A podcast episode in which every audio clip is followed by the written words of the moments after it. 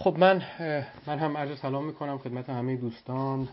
سپاسگزارم از اینکه یک بار دیگه من رو به جمع خودتون دعوت کردید و پذیرفتید. من این فرصت رو غنیمت میشمارم قطعا و امیدوارم در فرصتی که در اختیار من نهادید بتونم دست کم موضوع یا بهتر از اون بهتر بگم پرسشی رو در ذهن شما اصطلاحا در واقع بکارم و بتونم با این پرسش تا حدی بتونم پاسخی براش فراهم بکنم تا احیانا شاید موضوع بشه برای جلسات بعدی یا شاید برای نوشتار بعدی یا شاید بحث ها و گفتگوهایی که شما خودتون احیانا در میان هم دیگه خواهید داشت. باری من جلسه امروز عنوانش رو فرمودند دموکراسی اخلاقی است. شاید عنوانش رو هم بتونیم بذاریم دموکراسی عادلانه. مشخصه که من درباره دو مفهوم باید صحبت بکنم یکی درباره دموکراسی و یکی درباره عدالت یا درباره اخلاق. و پیوند این دو مفهوم رو با هم دیگه باید بسنجم و احیانا نشون بدم که مقصودم از دموکراسی اخلاقی چیست.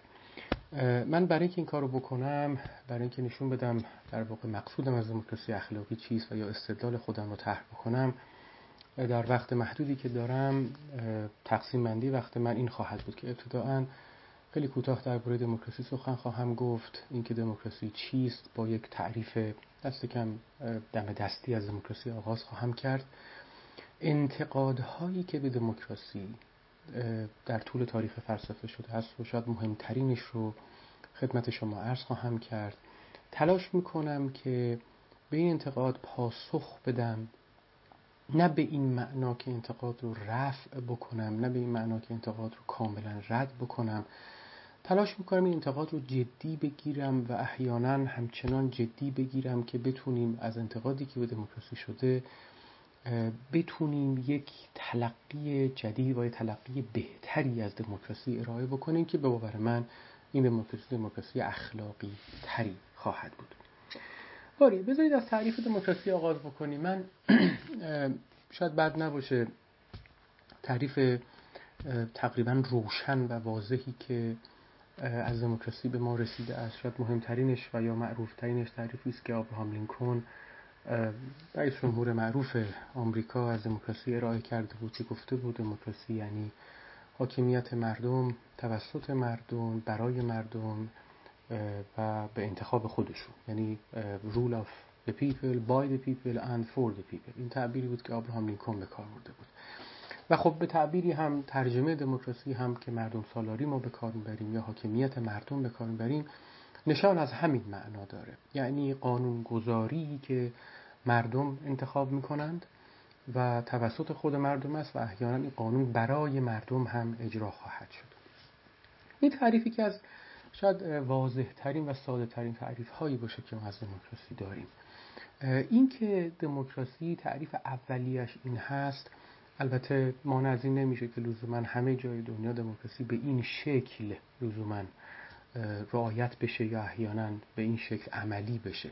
ما انواع دموکراسی ها داریم در طول در واقع تاریخ و همچنین به شکل عملی و به شکل تجربی در کشورهای گوناگون دو تا از تقسیم بندی های مهمی که از دموکراسی شده است یکی دموکراسی مستقیم است direct democracy هست و یکی هم representative democracy که دموکراسی است که در واقع از طریق پارلمان در واقع انجام میشه.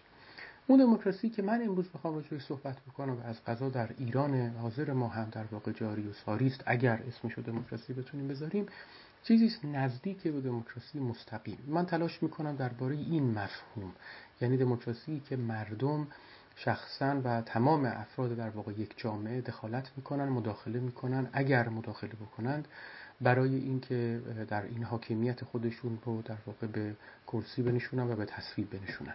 این دموکراسی محل نزاع من محل بحث منه و اگر درباره انتقادها و احیانا نکات مثبت دموکراسی سخن می‌گویم درباره دموکراسی مستقیم به طور خاص صحبت می‌کنم. درباره دموکراسی اصطلاحا پارلمانی صحبت فعلا نمی کنم اون رو می‌ذاریم برای یک جلسه دیگه.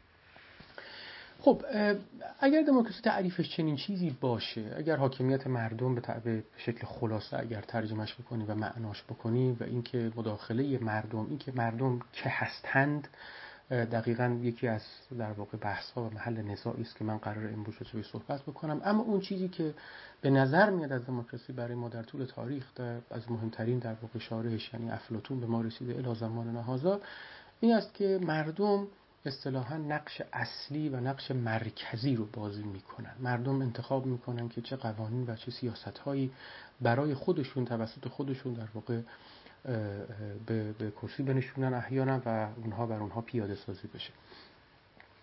اجازه بدید قبل از اینکه من انتقادهایی که به دموکراسی شده رو عرض بکنم از در واقع مزایای دموکراسی برای شما بگم. مزایایی که فیلسوفان برشمردن در طول تاریخ. و این مزایا احیانا مزایای بسیار مهمی است برای همین هم هستش که احیانا این نقاط قوتی که در دموکراسی ما می‌بینیم سبب شده که در طول تاریخ این این در واقع زمان طولانی تاریخی دموکراسی اصطلاحا بسیار پیاده سازی بشه و کارسازی کارسازی بشه و بسیاری در کشورها و در در واقع جوامع مختلف پیاده سازی بشه. حالا امکان داره بگید بعضیا دموکراسی ضعیفتر دارن دموکراسی قویتر دارن. اون بحث رو فعلا کنار می‌ذاریم. همین که بالاخره ایده دموکراسی ایده مهمی براشون هست که بخوان پیاده سازی کنن نشان از این داره که علاوه ظاهر یه مزایایی داره. یکی از مزایای دموکراسی رو گفتند که این است که بعد به شکل فرهنگ بهش نگاه کرد. چرا فرهنگ دموکراسی؟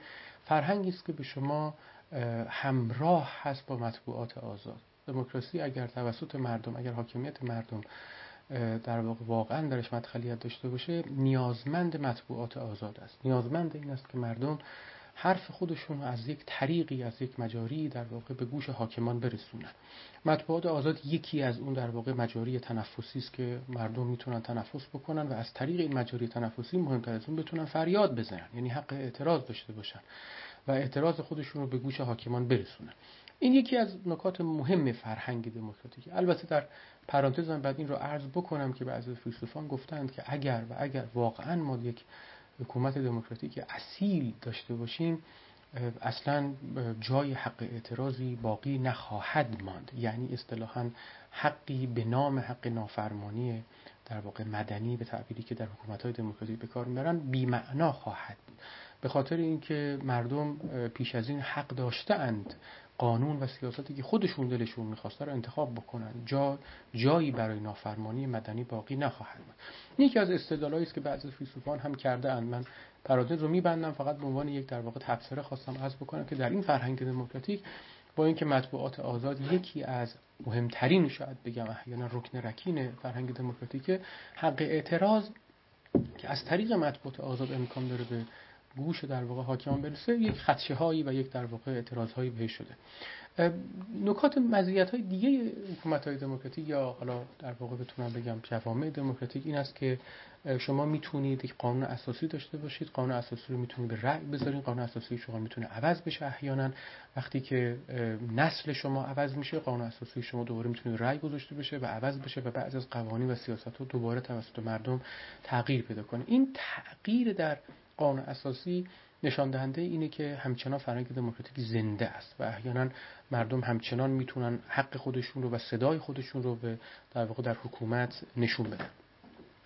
آمارتیا که یکی از احتمال زیاد شما نام او رو شنیده اید که از فیلسوفان سیاست که از اقتصاددانان هندی آمریکایی گفته بود در جایی که حکومت های دموکراتیکی که از مزایای مهمشون اینه که به نحو تجربی ما هیچ وقت هیچ وقت ندیدیم در جایی که اگر یک حکومت دموکراتیک حقیقی برقرار بشه هیچ وقت ندیدیم که هیچ قحطی تا به حال گزارش شده باشه وقتی کشوری مستقل باشه و دموکراسی و مطبوعات آزاد داشته باشه. این خب یک یکی از مزایای دیگه دموکراسی است که بعضی فیلسوفان برشمردن. اینکه اگر شما مطبوعات آزاد داشته باشید به احتمال زیاد فساد در مملکت شما کمتر خواهد بود و احتمال اینکه قحطی که یکی از در واقع عواملش به احتمال زیاد فساد هست فقط و فقط ریشه طبیعی نداره اصطلاحا و ریشه مدیریتی هم می‌تونه داشته باشه ریشه کن خواهد شد. و خیلی از خیلی از در واقع مزایای در واقع بلایای طبیعی مثل قحطی هم توسط دموکراسی ها می‌تونه با مدیریت و می‌تونه با مطبوعات آزاد اصطلاحا ریشه کن بشه. یا ریشه کن بشه حالا یا اگر ریشه کن نشه دست کم می‌تونه در واقع آثار سوش و مخربش کمتر بشه. برخی از فیلسوفان دیگه گفتند که در دموکراسی ها یعنی حکومت ها و جوابان دموکراتیک با هم جنگ نمی کنند وقتی که ما میان دموکراسی ها بخوایم ارتباطشون در واقع با هم ببینیم وقتی که صدای مردم وقتی که خود مردم انتخاب می‌کنن هیچ وقت دوست ندارن که مردم با هم دیگه به سر وقت جنگ برن. چون یکی از مهمترین در واقع قشرهایی که آسیب می‌بینه در جنگ ها خود مردم هستن. برای همین دموکراسی ها اگر مردم دخالت بکنن اگر مردم بتونن حق رأی داشته باشن اگر مردم بتونن صدای خودشون رو برسونن به احتمال زیاد می‌تونن رهبران بیکفایت خودشون رو بدون خونریزی پایان پایین بکشن و این احتمالش کمتر خواهد بود برای اینکه دموکراسی و جواب دموکراتیک با همدیگه جنگ بکنن. خب این یکی دیگه از مزایاش هست که دموکراسی داره و باز دوباره به نحو تجربی این سخن سخنی است که شما می‌تونید اتفاقا تایید و تصویبش بکنید که دست کم در زمان حاضر ما ما ندیدیم ندیدیم حکومت هایی که خودشون دست کم حکومت های دموکراتیک مینامند با هر حالا حالا هر معیاری که شما بخواید اونها رو بسنجین با به سر وقت جنگ با هم دیگه برن باری این از مزایایی است که برشمردن درباره دموکراسی و مزایای تجربی هم هست. یعنی می‌تونیم این تجربی هم در واقع در بعضی از حکومت های دموکراتیک و جوامع دموکراتیک اینها رو اصطلاحا ریشه یابی کنیم و پیدا کنیم و ببینیم که چنین چیزی هست یا خیر. اما از انتقادهای مهمی که به دموکراسی شده است و شاید بعد اعتراف کرد که مهمترین و شاید اولین فیلسوفی که تقریر جدی از انتقاد به دموکراسی وارد کرد کسی نبود جز افلاتون که خب استدلال او در طول تاریخ فلسفه ماندگار و زنده باقی موند و باقی فیلسوفان دیگه به پیروی از او با شکل و شمایل دیگه و تقریرهای گوناگون استدلال او رو تکرار کردند و احیانا استدلال او به عنوان یکی از مهمترین استدلال هایی که برای مخالفت با دموکراسی اصطلاحا علم میشه در بسیاری از جاها بعد از افلاتون چنین شد در طول تاریخ فلسفه. اجازه بدید من استدلال افلاتون رو برای شما با جزئیات تمام خدمتون عرض بکنم و تلاش بکنم که این استدلال رو تا حدی بهش پاسخ بدم و بعد از طریق پاسخ دادن به استدلال افلاتون تلاش بکنم که نکات مثبت دموکراسی رو نکاتی که در واقع بتونیم در واقع یک نوع ترمیم اصطلاحا بر دموکراسی بر این بدنه دموکراسی داشته باشیم این ترمیم رو اصطلاحا بتونم ارائه بکنم و از طریق این ترمیم بتونم یک دموکراسی اخلاقی تری یا عادلانه تری رو اصطلاحا ازش دفاع بکنیم ببینید در کتاب جمهوریت افلاطون یک استدلال خیلی ویژه‌ای داره. استدلالش هم استدلال نظام پر بصیرتی است حقیقتا.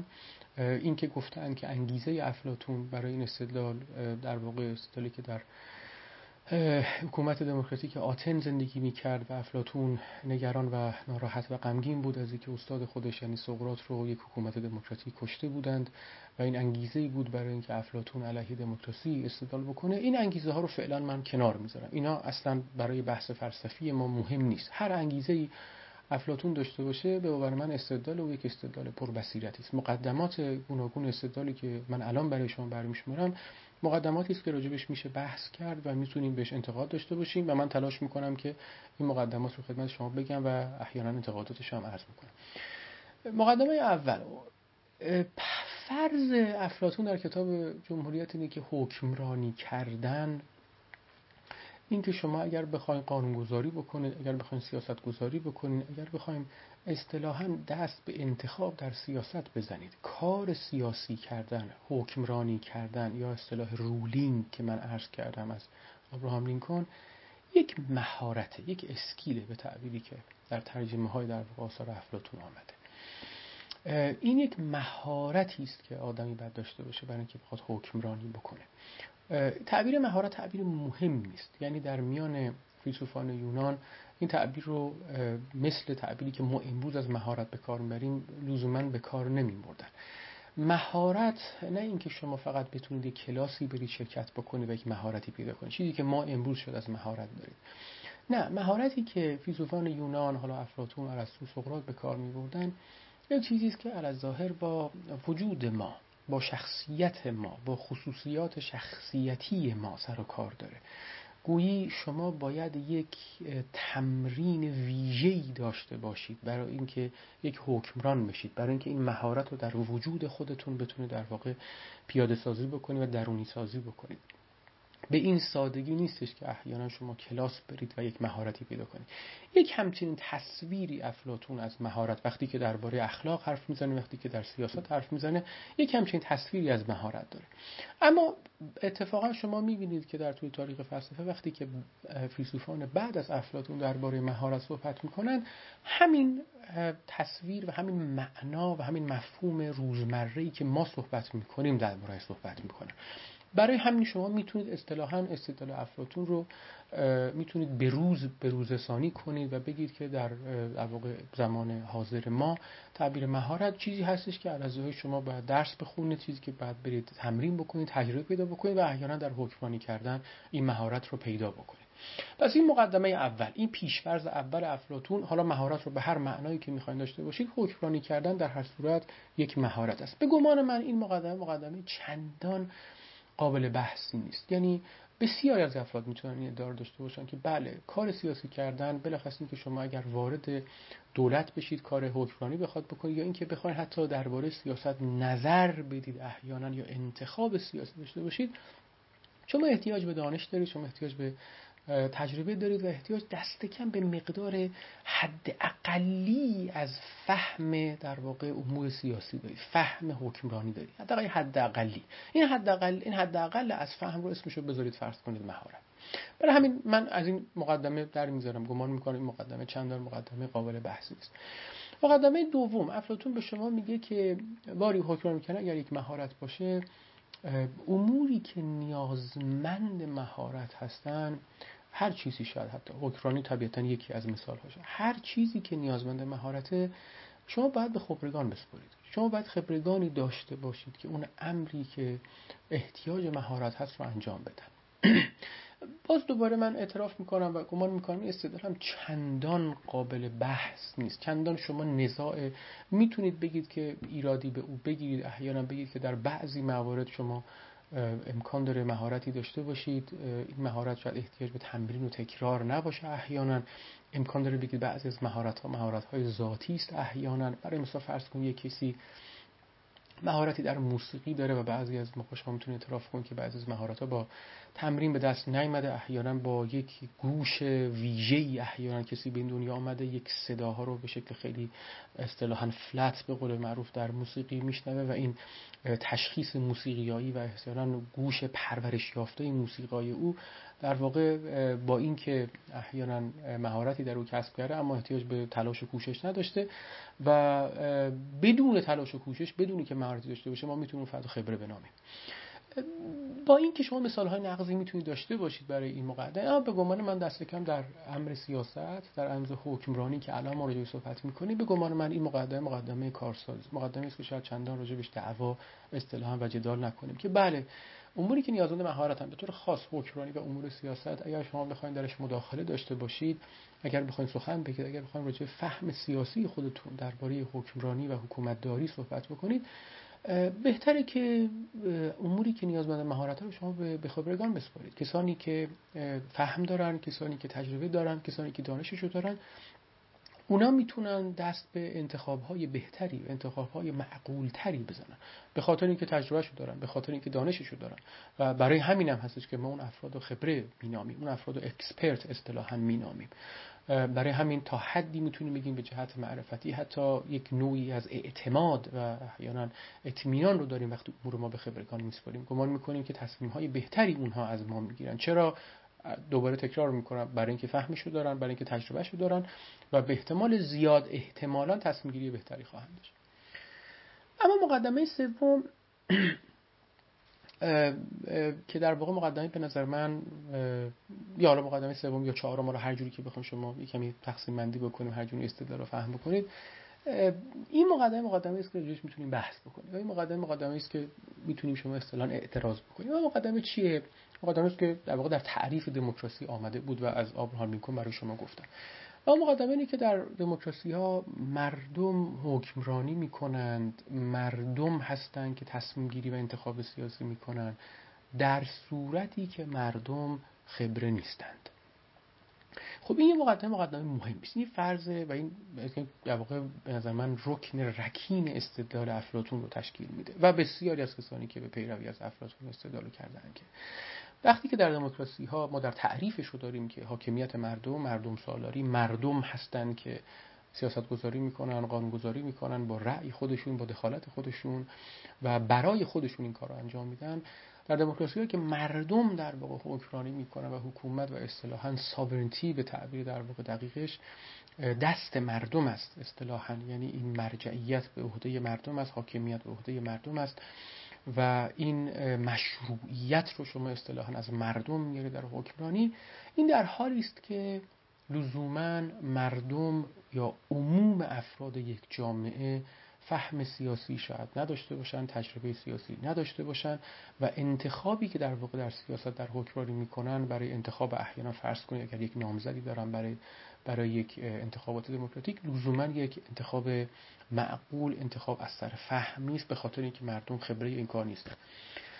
به نظر میاد در به یک معنا وقتی که شما این مقدمه رو می‌خونید به نظر میاد که مقدمه مقدمه کم و بیش شاید درستی باشه به نحو شهودی. بله شما شاید با خودتون فکر کنید که درسته شاید عموم مردم یک جامعه فهم سیاسی ندارم چرا که خب اصطلاحا درس سیاست نخوندن و عمومشون از حکمرانی خبر ندارن چون هیچ تجربه حکمرانی نداشتن. به طور فکر کنم شاید به طور اعتراف حتی یه آمار خیلی ساده بدون هیچ تحقیق در واقع آماری بتونم بگم 90 درصد مردم شدن چنین چیزی باشن که لزوما اصلا سر کارشون با سیاست نبود اصلا علاقه به سیاست ندارن احیانا. و ولی ولی ولی در دموکراسی ها همین مردم هستن که در انتخابات شرکت می‌کنن همین مردم هستن که اصطلاحا رأی میدن و حکمرانی می‌کنن و همینا هستن که در واقع مشروعیت بخشی می‌کنن به حکومتی که ما رو اسمش حکومت دموکراتیک مینامه. خب به نظر میاد که این این مقدمه مقدمه کم و بیش کم و بیش در واقع به نحوه در کم در ظاهرش در واقع مقدمه درستی باشه. اگر چنین باشه استدلال افلاطون یک نتیجه خیلی مهمی داره و اونم که دموکراسی غیر معقوله. یعنی خیلی ساده. من استدلال یک بار دیگه مرور می‌کنم. حکمرانی کردن یک مهارت اموری که نیازمند مهارته بعد به خبرگان یا خبرگان بعد شما بسپرین. در دموکراسی که مردم حکمرانی می‌کنن مردم خبره نیستن. پس دموکراسی یک امر غیر معقوله. یعنی برای چی شما باید مردمی که خبره کار نیستن رو امور رو دست اونها بسپرید. اموری که مربوط به حکمرانی میشه به سیاست میشه. و این امر امر غیر منطقی خواهد بود. به نظر من به جهت شهودی هم استدلال دست کم در صورتش در ظاهرش اصطلاحا کار می‌کنه. بله اگر واقعا درست باشه که مردم خبره نیستن اگر شما جای دموکراسی رو برداری چیز دیگه بذارید. اگر شما در یک شرکتی فرض بکنید در یک سازمانی فرض کنید اگر شما می‌دونید که هیئت مدیره شما خبر نیستن آگاه نیستن اصطلاحا بلد نیستن اگر شما کارها رو به اونها بسپرید به احتمال زیاد اقلای قوم شما رو ملامت خواهند کرد. به شما خواهند گفت چرا این کار رو می‌کنید؟ اگر واقعا می‌دونید که هیئت مدیره سازمان شما بلد نیستن و آگاه نیستن برای چی امور رو به اونها میسپرید؟ شما راجع حکومت داری هم می‌تونید همین رو بگید. اگر واقعا مردم خبره نیستن تصمیمات اونها آگاهانه نیست تصمیمات اونها معقول نیست اثر تجربه و اثر دانش و تجربه نیستش برای چی باید به اونها بسپریم؟ اگر این کارو بکنید شما مستحق ملامت هستید و احیانا کاری که انجام میدین و یا احیانا اون مفهومی که احیانا شاید اصلا باش کار می‌کنیم مفهوم غیر معقولی که دموکراسی باشه. باری ببینید این استدلال استدلال افلاتون یعنی به گمان من تا حد زیادی استدلال افلاتون استدلال پربصیرتی است. استدلالی است که بالاخره آدم رو به فکر فرو می‌بره. حالا شما به هر تقریری که می‌خواین استدلال رو اصطلاحا بنویسید و در واقع جور دیگه بیانش بکنید که فیلسوفان گوناگونی در طول تاریخ گفتند از بعدها در در مثلا فرض کنید که توماس هابز که از فیلسوفان انگلیسی که در واقع برای علیه دموکراسی نوشته بود از روسو فیلسوفان فرانسوی و دوباره شما راجع به دموکراسی تقریبا نظرشون هم بود. الی زمان حاضر فیلسوفان معاصر ما هم تو مثلا فرض کنید کارل اشمیت کسانی هستن که وقتی درباره دموکراسی و نقد دموکراسی می نویسند یک چنین استدلال رو پس ذهنشون دارند که در هر صورت یک یک اتفاق غیر معقولی داره اینجا رخ میده. چرا ما باید کار رو به دست مردم بسپاریم که خبره نیستن و آگاه نیستن. خب ما باید چی کار بکنیم با این استدلال؟ ما باید با افلاتون با استدلال او چه بکنیم و چه مواجههی می‌تونیم با ایش داشته باشیم؟ ببینید یک پاسخ یک اینی مواجهه این خواهد بود که به احتمال زیاد بله جناب افلاتون شما درست میگید ما دموکراسی غیر معقوله ولی چاره دیگه نداریم. بهترین گزینه است که ما می‌تونیم بهترین گزینه بدیلی است که برای حکومت داریم می‌تونیم داشته باشیم. گزینه غیر اون نمی‌تونیم داشته باشیم. می‌تونیم به راحتی بگید که به جهت تجربی هم ما می‌تونیم نشون بدیم. همین گزینه غیر معقول و غیر منطقی اتفاقا کارساز بوده. همین گزینه غیر منطقی بهترین گزینه غیر معقولی بوده که ما داشتیم. این سخنی است که علی ظاهر از چرچیل رسیده است که دموکراسی با همه غیر معقول بودنش بهترین اصطلاحا گزینه بهترین سناریویی است که می‌تونیم داشته باشیم برای حکومت داری غیر از چرچیل بسیاری دیگه هم همین رو گفتن. اگه چرچیل هم نمی‌گفت شاید به احتمال به ذهن همه ما می‌رسید که اگر واقعا مزایایی که من بر اول سخنانم برشمردم اگر واقعا دموکراسی چنین مزایایی داشته باشه یا اصطلاحا فرهنگ دموکراتیک اگر چنین مزایایی داشته باشه یعنی مطبوعات آزاد همراه بیاره صدای اعتراض مردم رو بلند بکنه بتونه مردم اصطلاحا صداشون رو به گوش حاکمان برسونن. مردم احساس بکنن که مطرود نشدن ترد نشدن در گوشه عزلت نشستن. احیانا مدخلیتی دارن در حکومت صدای اونها شنیده میشه و احساس روانی خوبی در جامعه حاکم بشه. هر چقدر هم غیر معقول باشه شاید شما بگید دست کم به جهت پرگماتیک به جهت عملیاتی کار می‌کنه دموکراسی. حالا هر چقدر هم استدلال شما جلو مفروضتون درست باشه ما همچنان می‌تونیم به شکل ابزاری دست کم دموکراسی رو پیاده سازی کنیم باهاش کار بکنیم و اصطلاحا کنارش نذاریم. اما مقدمه سوم یا چهارم یعنی هم مقدمه که خدمت شما عرض کردم که مردم خبره نیستند در دموکراسی ها برای چی باید حکومتداری و حکمرانی رو و اصطلاحا تصمیم گیری در حکمرانی به اونها بسپری این مقدمه است که شاید به احتمال زیاد ایده بتونن بهش پاسخ بدن شاید یه بخوان پاسخ بدن که نه چنین نیست واقعا. یعنی این گونه هم نیستش که مردم اصلا خبره نباشن و هیچ خبر از هیچی نداشته باشن. این مقدمه مقدمه است که میشه راجبش جدال کرد اصطلاحا با افلاطون. ما می‌تونیم بگیم که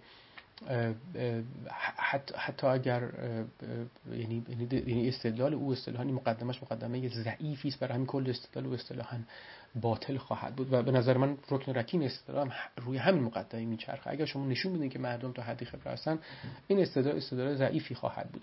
شما چه جوری به این استدلال رو رد می‌کنید و در واقع بر روی این مقدمه سرمایه گذاری می‌کنین ببینید پاسخ شما پاسخ ما به این خواهد بود که به احتمال زیاد شما میگید که مردم اتفاقا از نیازها خواسته و ترجیحات خودشون خبر دارن. شاید با یه استعاره بعد نباشه اینو توضیح بدم. شما فرض کنید که مردم بسان مشتریایی هستن که در واقع یک شرکتی یک یک سازمانی یک کوپریتی احیانا باشون در تماسه مردم این مشتری بهتر از هر کسی دیگه خبر دارن که چه چیزی می‌خوان چه کالایی می‌خوان چه نیازهایی دارند. و این نیازهاشون رو می‌تونن اتفاقا به اون در واقع صاحبان اون شرکت برسونن و بگن ما کالها و محصولاتی که تو داریم این مشکلات رو داره و ما اینا رو نمی‌خوایم. و از امور دیگه و بدیل دیگه رو ما لازم داریم و تو باید در کالاهای خودت اتفاقا صرف نظر در واقع دست ببری عوضشون کنی تغییرشون بدی و در هر صورت از نیازها خواسته های خودشون خبر دارن. این تقریبا این مقدمه است که یا این یک گزاره است که به احتمال قابل تشکیک نیست. شما اگر قائل باشید که مردم از خواسته ها نیازشون خبر دارن به یک معنا می‌تونیم بگیم مردم خبرند دست کم نسبت به نیازها خواسته و تمایلات و احیانا ترجیحات خودشون چیزی که دوست دارن در حکومت ببینن نسبت به اون خبر دارن. اگر یه خورده اصطلاحا تازه مقدمه رو بالاتر ببرین گذارن و یه خورده خوشبینی روانشناختی هم داشته باشید اگر قائل به این باشید که مردم عموم مردم. به دنبال خیر عمومی هن. به دنبال خیری هستن که به همگان داشته باشن. به دنبال یک نوعی از همدردی هستن. یک احساس همدردی نسبت به باقی هموطنان خودشون دارن.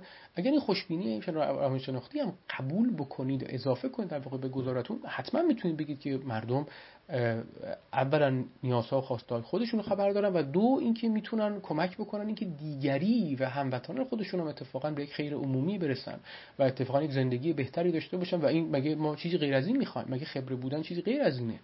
این که ما نشون بدیم این خواسته ها و نیازها در حکومت جاری و ساری میشه و اتفاقا مردم هم راضی باشن حکومتداری هم و دموکراتیک هم همین رو می‌خواد. مردم می‌خواد که راضی باشن. به تعبیر دیوید هیوم مردمی باشن که دست کم یک رضایت بسیار حد اقلی داشته باشن. رضایتی که در واقع منجر به آشوب نشه. ما همین رو برای یک حکومت دموکراتیک می‌خوایم. اگر مردم نیاز خواستشون خبر دارن که به احتمال زیاد میشه حد خبر دارن مگر اینکه واقعا یک اختلال روانی داشته باشن که این فرض رو بذاریم کنار اگر خوشبین هم باشیم و معتقد باشیم که به دنبال خیر عمومی هن برای همه افراد عموم افراد جامعهشون احیانا دوست دارن که این خیر عمومی رو ببینن چرا که همدردی دارن با اونها می‌تونید بگید که به احتمال زیاد مردم تا حدی خبرن و مردم احتمال زیاد نیازها و خواسته هاشون رو خبر دارن و می‌تونن در حکومتداری اونها رو منعکس بکنن و حاکمان اونها رو پیاده سازی بکنن و این حکومت دموکراتیک اصطلاحا تا حدی معقول هم می‌تونید شما داشته باشید اضافه بر این شاید شما بگید که بعضی از کسانی که استدلال در واقع پاسخ دادن به افلاطون گفتن که روی آوردن به نمونه های آماری حتی یعنی نمونه های ریاضیاتی حتی و گفتن که اگر قائل به این باشیم که محتمل به شکل احتمالاتی هر کسی در جامعه در جامعه دموکراتیک هر کسی تقریبا تقریبا نزدیک 50 درصد می‌تونه بر مسیر درست بشه در انتخاباتی که انتخابی که انجام میده در تصمیم گیری که انجام میده برای اینکه فرض کنید یک نامزد رو انتخاب بکنه. اگر تا حدی 51 درصد اگر شما قائل به این باشید که مردم در تصمیم درست عمل می‌کنن احتمال زیاد در یک حکومت دموکراتیک در حکومتی که عموم مردم یک جامعه در واقع میان و مداخله می‌کنن به احتمال زیاد در یک جماعت بزرگتر این 51 درصد ها اگر ضرب در هم بشه عموم افراد با همدیگه یک تصمیم درستی خواهند گرفت. و این هم باز دوباره نشون میده که مردم با همین وجود این این خبره بودن رو شما می‌تونید به یک معنا در خود درش دوقه به یک معنا نشونش بدین که شاید کار بکنه شاید درست باشه احیانا. و حتی اگر مردم یعنی چون که مردم از ترجیحات و در واقع نیازها خواستاشون خبر دارن اگر تا حد 51 درصد به احتمال شما قائل باشین که بر مسیر ثواب و درست هستن به احتمال عموم افراد جامعه با همدیگه وقتی تصمیم گیری کنن به احتمال عموم افراد با همدیگه تصمیم درستی رو خواهند گرفت.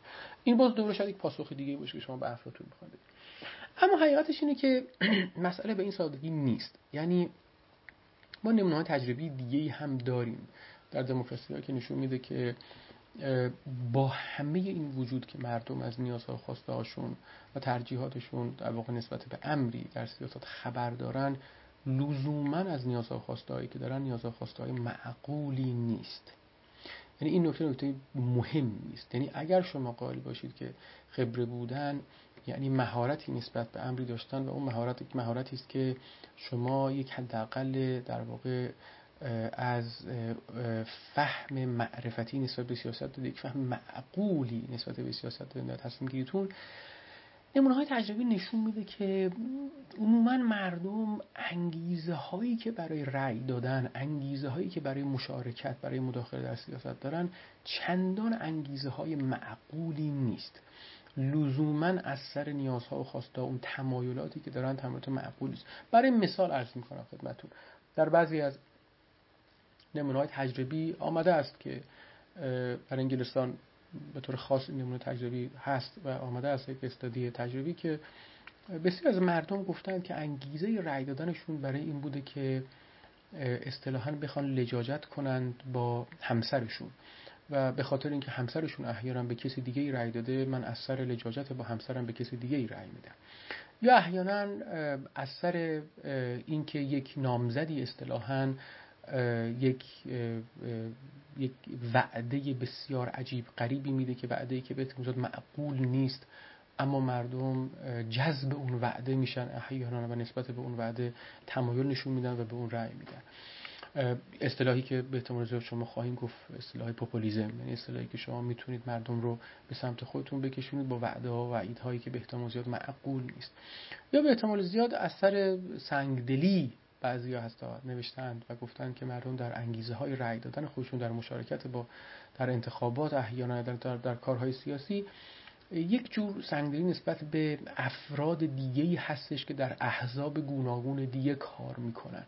و دوست دارن تمایل خودشون رو و اون در واقع احوال روانی خودشون رو اونجا در واقع پیاده سازی کنه و بگن که چون که حزب رقیب حزبی که من بدم میاد احیانا این تعبیر بد اومدن رو از عمد به کار می‌برم چون کاملا از تمایل شما یعنی میل شما این است که من چون از حزب فلانی بدم میاد میرم به حزب مقابل او رأی میدم و یا افرادی که تو اون حزب کار می‌کنن چون من بدم میاد میرم به حزب مقابل رأی میدم و این انگیزه است برای رأی دادن من و مشارکت من.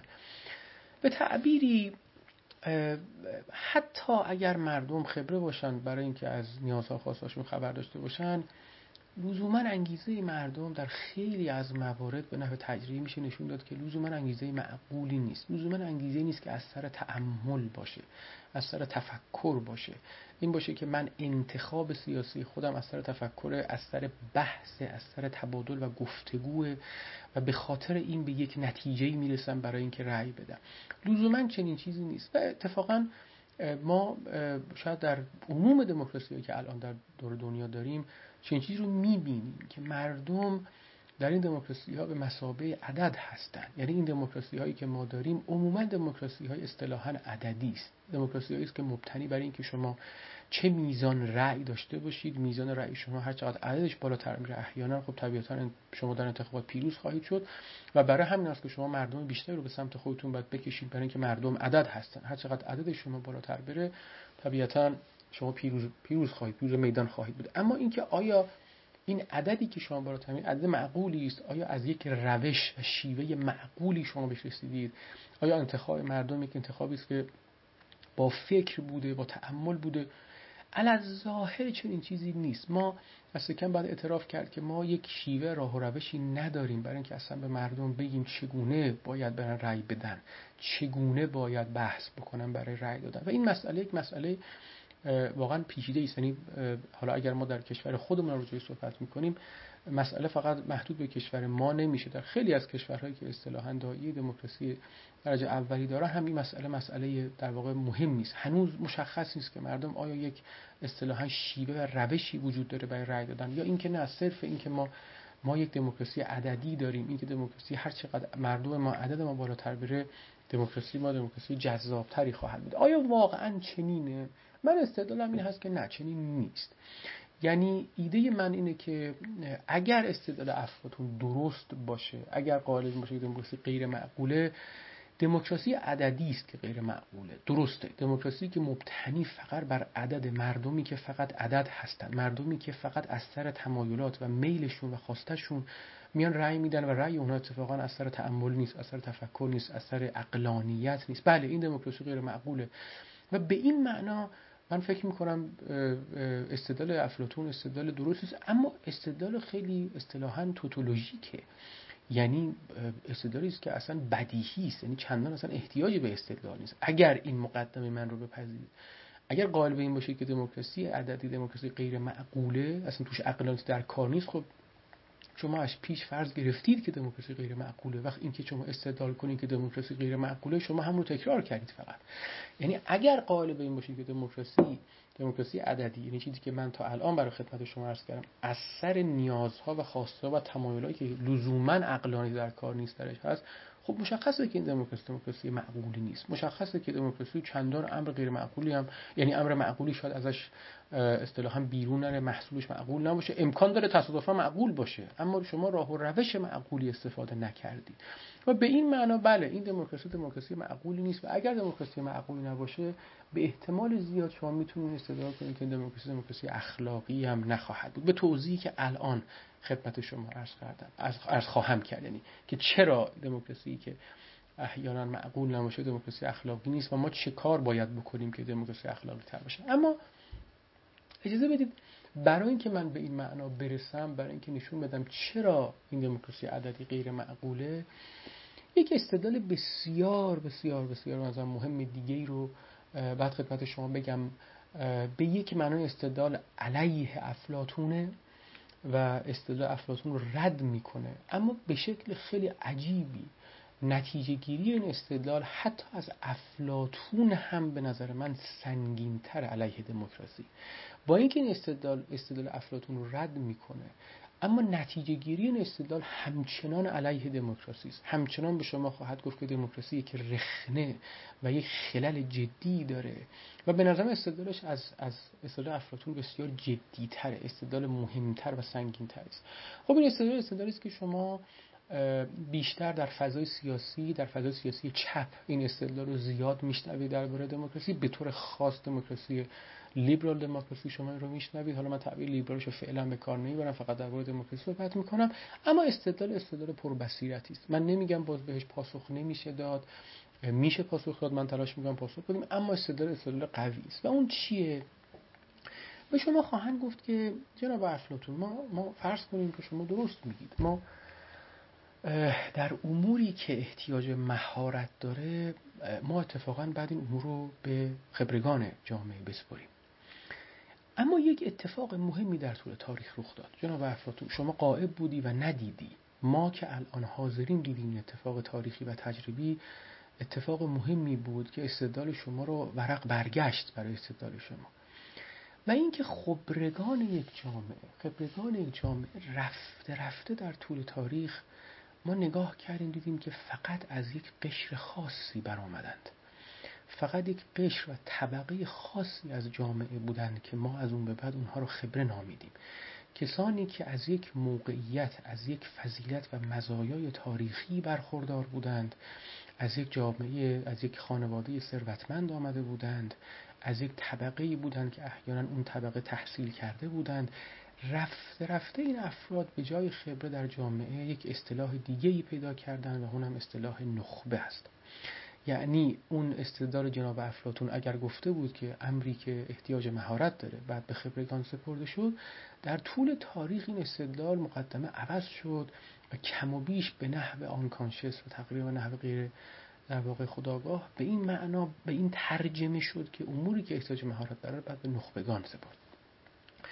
من نخبگان رو ترجمه کردم از اصطلاح الیت یا این تعبیر الیتیزم و نخبه گرایی و نمی‌دونم حقیقتش یعنی باید اعتراف کنم که اصلا تعبیر نخبه خیلی اینجا تعبیر خوبی نمی‌دانم و حقیقتش الان به کار بردم اما دوست دارم همینجا در پرانتز خدمتتون عرض می‌کنم که این تعبیر تعبیر چندان برای من جذاب نیست. چرا؟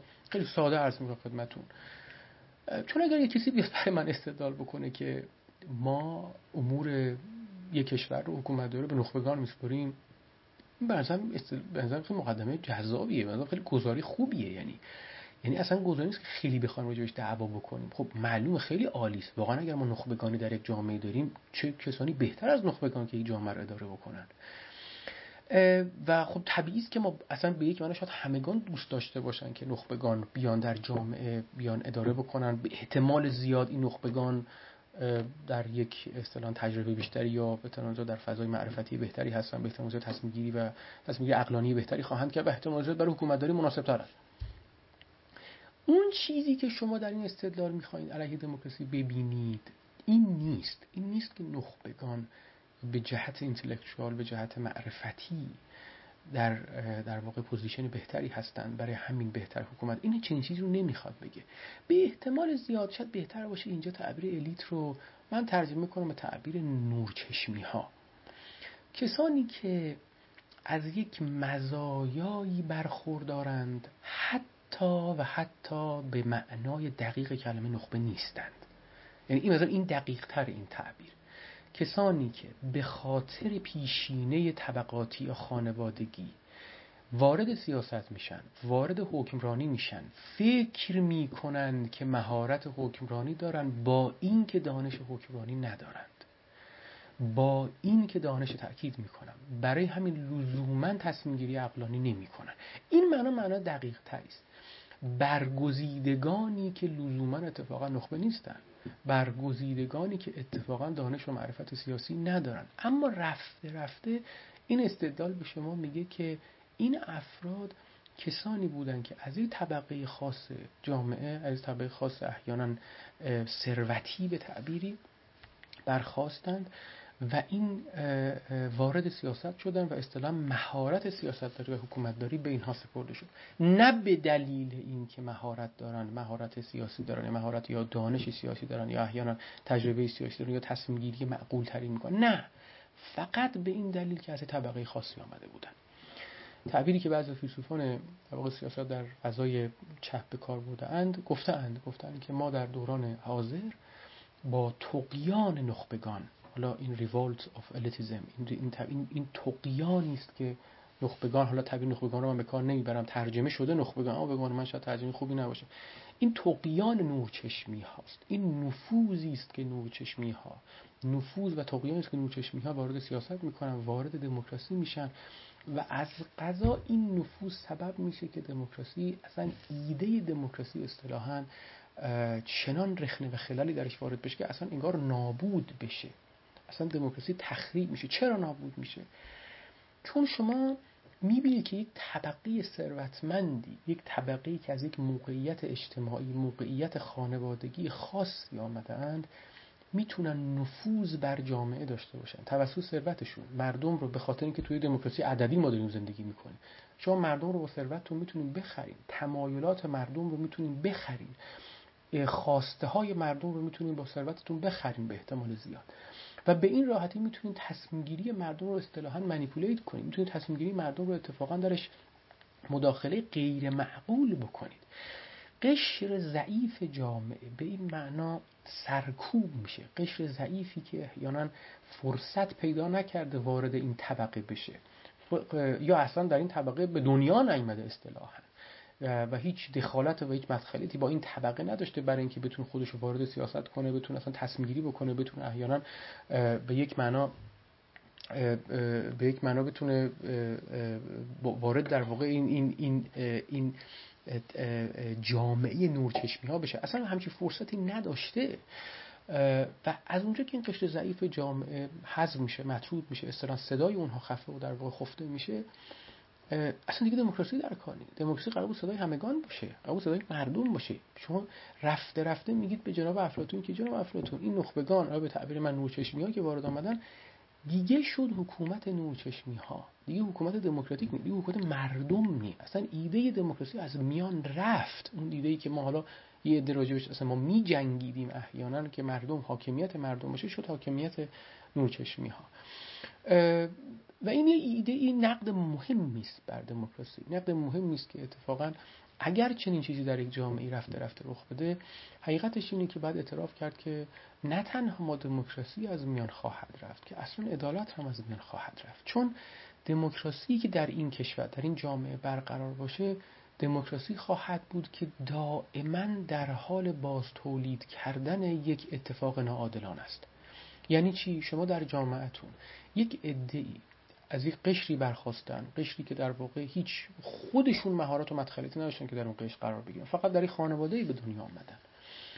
و خب این یک اصل اخلاقی و حقوقی کم بیش کم بیش بدیهی است بدیهی است که شما به خاطر اموری که خودتون درش انتخاب نداشتین درش مدخلیت نداشتین شما سرزنش نباید بشید شما ملامت نباید بشید شما نباید تنبیه بشید به خاطر اون. فرض کنید من به شما بگم محض این که محضن محضن این که شما زن به دنیا آمدید من شما رو تنبیه می‌کنم. اصلا یه امر کم بیش بدیهی است که این چه به جهت اخلاقی چه به جهت حقوقی. من محض این که شما در کشور ایران به دنیا شما تنبیه می‌کنم. معلومه دست از دست شما خارج بوده. اگر من بخوام شما فقط محض این امر تنبیه بکنم یه اصل اخلاقی حقوقی بدیهی است که تقریبا عموم عموم تقریبا الان ما با پیشرفت فلسفی که به یک معنا ما داشتیم در طول تاریخ به یک معنا به این اصل بدیهی رسیدیم که از کم در, در, در قوانینی که در کشورمون داریم دست کم به شکل واضح این امر رو به علنی نکنیم. درست این اتفاق داره متاسفانه رخ میده. ولی علنی نکنیم. اما به نظر میاد در این نوع از دموکراسی که الان من برای شما برشمارم چنین چیزی است. اینکه شما قشر در یک قشر ضعیفی به دنیا میاد. دست شما نباید اون قشر باشید. شما دائما در یک چرخه در یک چرخه ناعدالتی قرار می‌گیرید. این فقر دائما در سر شما کوبیده میشه و شما در این فرق اصطلاحا قوطه می‌خورید و شما به جایی نخواهید رسید. به خاطر اینکه نورچشمی ها در اون دموکراسی حالا اسمش رو دموکراسی نورچشمی ها بذاری احیانا فقط یه عده خاصی هستن که معتقدن که و می‌تونن به یک جایی برسن. شما به راحتی داخل کشورها می‌تونید رو ببینید. یعنی فرض کنید این تعبیر نورچشمی ها رو عوض بکنید به جاش بگید که کسانی که فقط فرض بکنید بگید که کسانی که فقط از یک دین خاصی آمده باشن. اینا نورچشمی هست یعنی یک دین خاصی. فرض کنید فقط یک دینی وجود داره به نام دین الف فرض کنید. شما اگر در دین الف به دنیا آمده باشید در خانواده ای که دین الف داره شما از یک مزایایی برخورداری فرض کنید. خب شما اگر این شما از یک طبقه خاصی یا طبقه ای که پر نفوذ می‌تونید در در در واقع رأی مردم در تصمیم گیری مردم اثر بذاره به اعتماد طبقه ثروتمندی است و این می‌تونه دموکراسی براش خیلی مخرب باشه. می‌تونه در واقع این جامعه رو در واقع این استبدادی که اصطلاحا به تعبیر برخی فیلسوفان استبداد اکثریتی است که در واقع این این نورچشمی ها درست می‌کنن دموکراسی بدل به استبداد میشه به یک معنا اصلا. چون ما انگار گویی حرف اونها رو هی داریم در واقع در یک نظام دموکراتیک باز تولید می‌کنیم. وقتی که ساختار یک جامعه ساختار ناعدالتی است شما هر چقدر دموکراسی داشته باشید دموکراسی شما ناعادلانه خواهد بود. خب این این در واقع ایده اصلی این استدلاله. یه استدلال اصلا قوی هم هست. به من درست است که شما دموکراسی که در واقع چنین دموکراسی اگر باشه دموکراسی ناعادلانه باشه دموکراسی غیر اخلاقی است. دموکراسی که درش عدالت خبری نباشه چرخه در واقع فرایند ناعدالتی باز تولید بشه هی هی هی به طور با هر انتخاباتی شما دوباره نوچشمی ها سر کار میون دوباره نوچشمی سر کار میون انتخابات به اسمش انتخابات نیست اصلا دموکراسی نیست به اعتماد یک فضای ناعادلانه است که شما نمی‌تونید بگین فضای اخلاقی است. چون خیلی واضح شما قشر بسیار از افراد جامعهتون شما دارید حذف می‌کنید. این حاکمیت مردم نیست حالا از اسمش هر چی باشه. حتی اگه اسمش دموکراسی هم نباشه باز دوره اتفاق ناعادلانه است حتی اگه اصلا از دموکراسی ما اصلا نخوایم حرف بزنیم اتفاق ناعادلانه است. باری ببینید من تا الان من ببینید من اجازه بدید من ببینم چقدر وقت دارم. باری من می‌خوام از الان به سراغ پاسخ خودم برسم در واقع بین اصطلاح و نمونه در واقع ایجابی خودم رو عرض بکنم. و سخن رو تمام کنم و خیلی دوست دارم که از دوستان نکاتشون رو بشنوم. اگر انتقادی سوالی پیشنهاد داشتم خیلی دوست دارم بشنوم ازتون. ببینید من تا الان درباره دو تا دموکراسی صحبت کردم. دو نوع دموکراسی که الان برای شما عرض می‌کنم چه یعنی چه چیزی در ذهنم بود. و دو تا استدلال به تعبیری. استدلال خیلی مهم به باور من حالا در طول تاریخ فلسفه راجع به دموکراسی رو برشمردم ببینید من یه دموکراسی که راجع صحبت کردم اسمش دموکراسی عددی بذاریم دموکراسی مبتنی بر میل بذاریم. اینکه افراد جامعه میل اونها خواسته ها و نیازهای اونها برای تصمیم مهمه. هرچی میلشون اصطلاحا بخواد. اگر شما الان وعده مالی زیادی رو کسی بهتون بده و میل پیدا کنید که به فلانی رأی بدین برای اینکه این وعده مالیتون در واقع برطرف بشه این دموکراسی به شما میگه شما بر حقید و محقید که این کار رو انجام بدید در مقابل این دموکراسی مبتنی بر میل یا عددی من یک دموکراسی دیگه کم و بیش در اصطلاحا در درج کلام معرفی کردم و اون دموکراسی معقولی بود. یعنی گفتم این دموکراسی که مبتنی بر میل باشه چون تصمیم گیری ها معقول نیست از سر عقلانیت نیست دموکراسی معقول نیست. خب به یک معنا اون طرف سکه شاید شما بتونید حد بزنید که یه دموکراسی معقولی هم می‌تونه بر سر کار باشه. و استدلال کردم که دموکراسی معقول دموکراسی اخلاقی تر است. چرا؟ حالا الان می‌خوام خدمتتون این نکته رو توضیح بدم. ببین من در استدلال دوم وقتی که راجع به افلاطون صحبت کردم به شما گفتم که دموکراسی غیر معقوله به تعبیر افلاطون. در استدلال دوم به شما گفتم که دموکراسی حالا چه معقول باشه چه معقول نباشه مسئله نورچشمی ها یه مسئله جدی است در دموکراسی. به خاطر اینکه مسئله عدالت باش وسط میاد. به خاطر اینکه وجود و حضور نورچشمی ها سبب میشه که ساختارهای ناعادلانه یک جامعه ای توسط چیزی که ما اسمش دموکراسی حالا می‌ذاریم هی باز تولید بشه و ما نتونیم این ساختار ناعادلانه که در کشورمون در بر جامعهمون هست اصلاح بکنیم. و این خب خیلی باور من دست کم شاید احتیاج چندان به استدلال نباشه که بخوام بگم این یه دموکراسی اگر اسمش دموکراسی باشه دموکراسی اخلاقی نیست. چرا؟ چون دموکراسی عادلانه نیستش. خب باید چه کار کرد؟ اگه چنین چیزی هست باید چی کار بکنیم؟ بعد چجوری ما می‌تونیم به سمت دموکراسی معقول بریم؟ چجوری می‌تونیم به سمت دموکراسی بریم که عقلانی تر باشه اخلاقی تر باشه و بعد عادلانه تر باشه؟ ببینید من فکر می‌کنم من چند تا در واقع حالا راه حل به یک معنا تا حد چیزی که خودم می‌فهمم خدمتتون میگم. و بعد اگر نکاتی بود حتما به من بگید اگر انتقادی داشتید. ببینید من فکر کنم در سخنان من هم بود. فکر کنم که از مهمترین مشکلاتی که ما در دموکراسی غیر معقول داریم اینی که ساختارهای ما زیر ساختهای یک جامعه اون ساختارهای عادلانه این نیست. ما ساختارهای عادلانه اگر نداشته باشیم به احتمال زیاد به احتمال زیاد اولا دموکراسی ما دموکراسی اخلاقی نخواهد بود به خاطر اینکه قشر مهمی از جامعه ما قشر ضعیف جامعه ما حذف میشه مطرود میشه صدای اونها خفته میشه خفه میشه. و به خاطر اینکه ناعادلانه خواهد بود دموکراسی اخلاقی نخواهد بود. دموکراسی اخلاقی اگر یک معنی داشته باشه به توضیح معنیش اینه که شما بتونید همگان رو تا جایی که ممکنه در جامعهتون لحاظ بکنید و به این معنا دموکراسی شما دموکراسی اخلاقی تری خواهد بود. موقعی که همگان رو تا جایی که ممکنه بتونید احیانا لحاظ بکنید. خب یکی از کاری که ما می‌تونیم انجام بدیم برای اینکه خودمان خودمان این تعبیر خود رو من با عمد به کار می‌برم تعبیر خودمان. وقتی خود رو میگم منظورم حکومت نیست منظورم دولت نیست منظورم در واقع قدرت نیست. منظورم خودمون یعنی مردم جامعه است. مردم جامعه که احیانا می‌تونن ساختارهای ناعادلانه یک،, یک کشور و یک جامعه رو در, در زمان در طول تاریخ می‌تونن عوض بکنن با با حالا کارهایی که احیانا به ذهن من الان می‌رسه میگم. ما می‌تونیم یکی از کارهای ساده که می‌تونیم انجام بدیم حالا در هفت دسته کم ساده است. اینی که می‌تونیم تا جایی ممکن بحث آزاد بذاریم در دموکراسی همون تا جایی که ممکنه بتونیم یه فرهنگ دموکراتیک به این معنی داشته باشیم که لزوما افراد به عنوان عدد مهم نباشن. ما بحث آزاد بذاریم و بتونیم بحث اقلانی و تعمل بکنیم درباره تصمیم گیری سیاسی احیانا. وقت توی این نگاه رأی دادن خیلی مهم نیست. اصلا توی این نگاهه که من خدمت شما دارم میگم دموکراسی به معنی رأی دادن نیست. دموکراسی به معنای یک مشارکت اقلانیه در تصمیم گیری اصلا شاید شما تصمیم بگیرید که رأی ندید. اصلا خود نفس رأی دادن اینکه رأی شما یه عدد باشه اصلا مهم نیستش. ما از اون دموکراسی می‌خوایم فاصله بگیریم. از این دموکراسی که شما مردم مسابقه عددن. نه. دموکراسی اونجا اخلاقی میشه که مردم بتونن بحث آزاد داشته باشن. و وقتی میگم بحث آزاد داشته باشن یعنی تا جایی که ممکنه ما بتونیم این بحث آزاد تا جایی که ممکنه همگان رو مشارکت بدیم تا جایی که ممکنه همگان رو مشارکت بدیم تاکید می‌کنم. یکی از مهمترین به نظر من رکن رکین یک دموکراسی اخلاقی است. اینکه با تا جایی که ممکنه بتونیم افراد گوناگون رو از طبقات مختلف جامعهمون بتونیم در بحث خودمون بتونیم در یک یک تعمل یک یک فضای فکری بتونیم جا بدیم و بتونیم اونها رو در واقع وادار کنیم به یک معنا حتی که مشارکت داشته باشن و صدای خودشون رو بلند بکنن.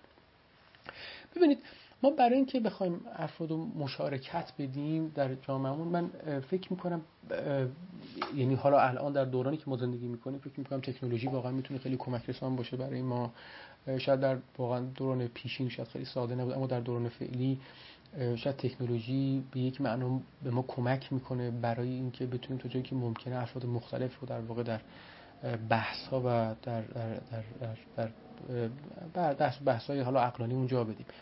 اما به محض اینکه من این تعبیر رو به کار برم به محض اینکه به شما بگم تکنولوژی ما کمک می‌کنه شاید شما من بگید که خب خیلی از اقشار ضعیف جامعه ما اصلا دسترسی به تکنولوژی ندارن به احتمال زیاد. اصلا دسترسی اصطلاحا به اینترنت ندارن برای اینکه بخوام در بحث شرکت بکنن.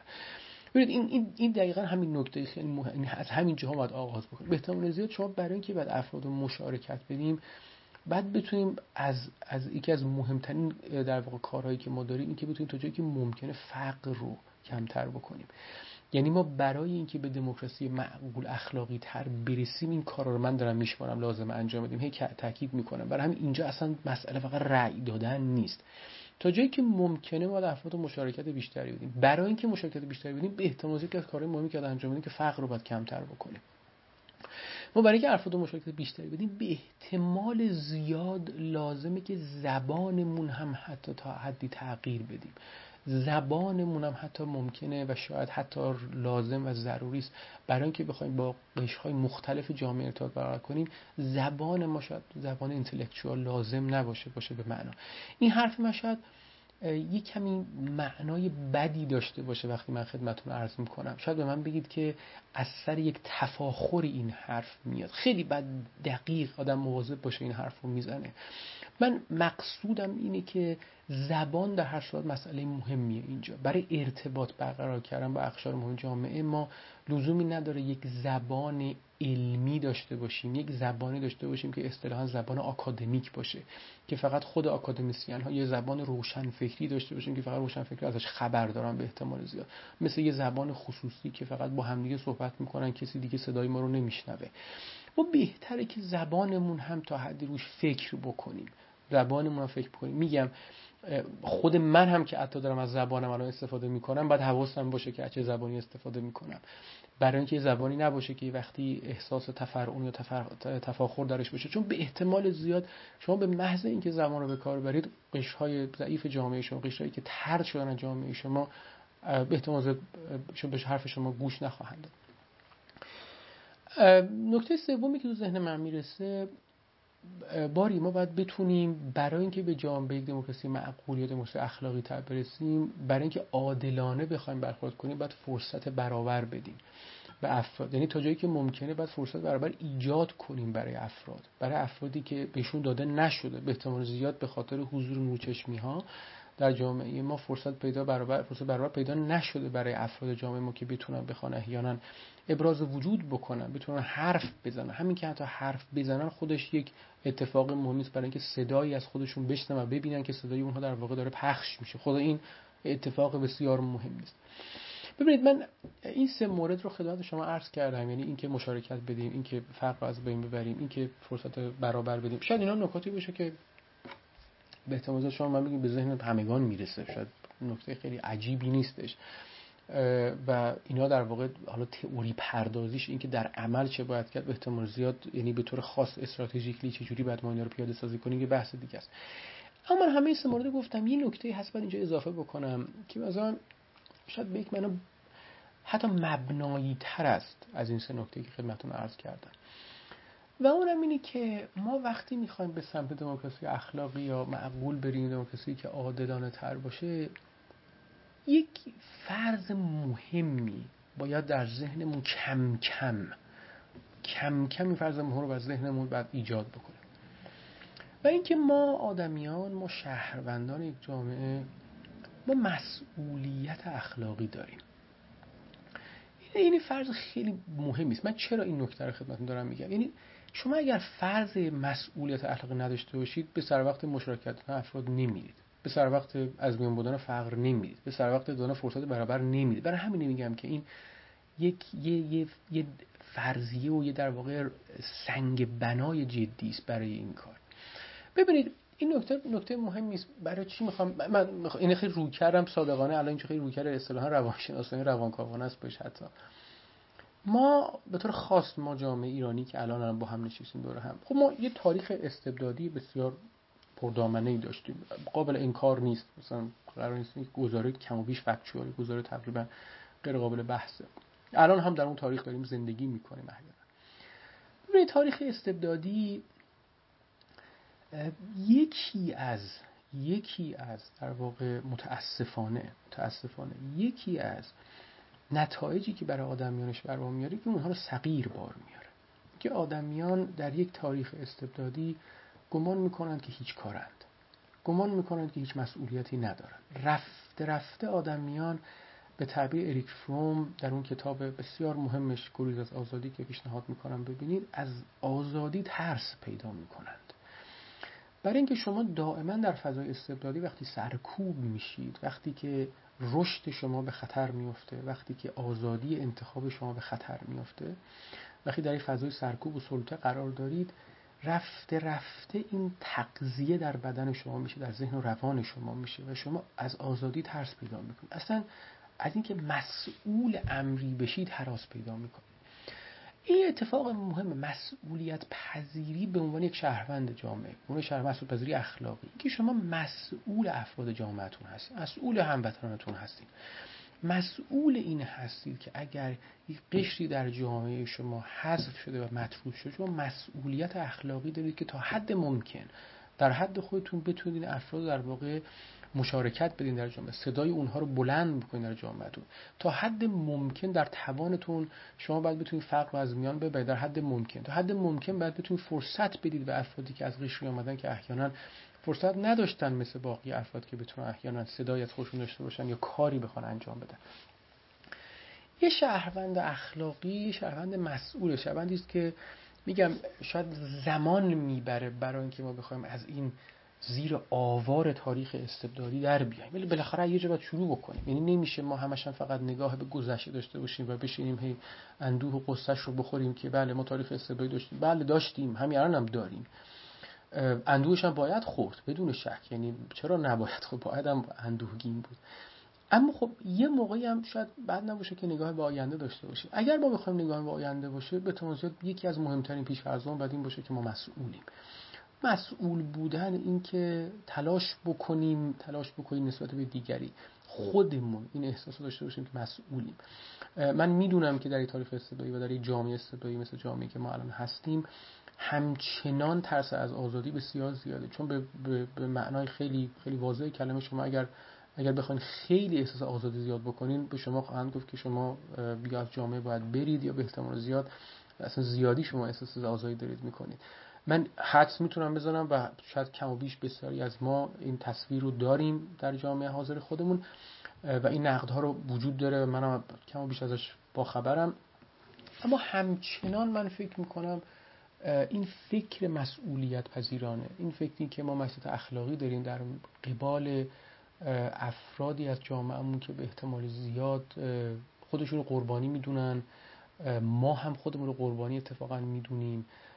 این این مسئولیت مهمه. این مسئولیت به نظر من برای تمام این که ما بتونیم به دموکراسی اخلاقی. و منظورم از دموکراسی باز عرض می‌کنم رأی دادن نیست. از دموکراسی یه فرهنگ دموکراتیکی است که بتونه یه تصمیم گیری معقولی توش عذاب در بیاد بتونه یک بحث آزاد داشته باشه بحثاتی که همراه با تعمل باشه و بتونه تلاش بکنه که زیرساخت های ناعادلانه ما رو تا حد ممکن رفته رفته در طول تاریخ هی هی کمترش بکنه ناعدالتی و تا ما بتونیم به نوعی از ساختار عادلانه برسیم. اگر اتفاق بیفته به احتمال دموکراسی اخلاقی تر میشه. چرا؟ چون به احتمال از اون استبداد نوچشمی ها فاصله می‌گیریم تلاش می‌کنیم فرصت برابر به بقیه بدیم و می‌تونیم این سرکوب و این سلطه‌ای که اخیرا ما داشتیم کم و بیش کم و بیش کمترش بکنیم. کم و بیش کمترش بکنیم. باری این ایده در واقع ایجابی است که من دارم. یعنی از سخنم رو اصطلاحا دامن سخن رو برچینم و تمام کنم. می‌دونم شما خسته کردم.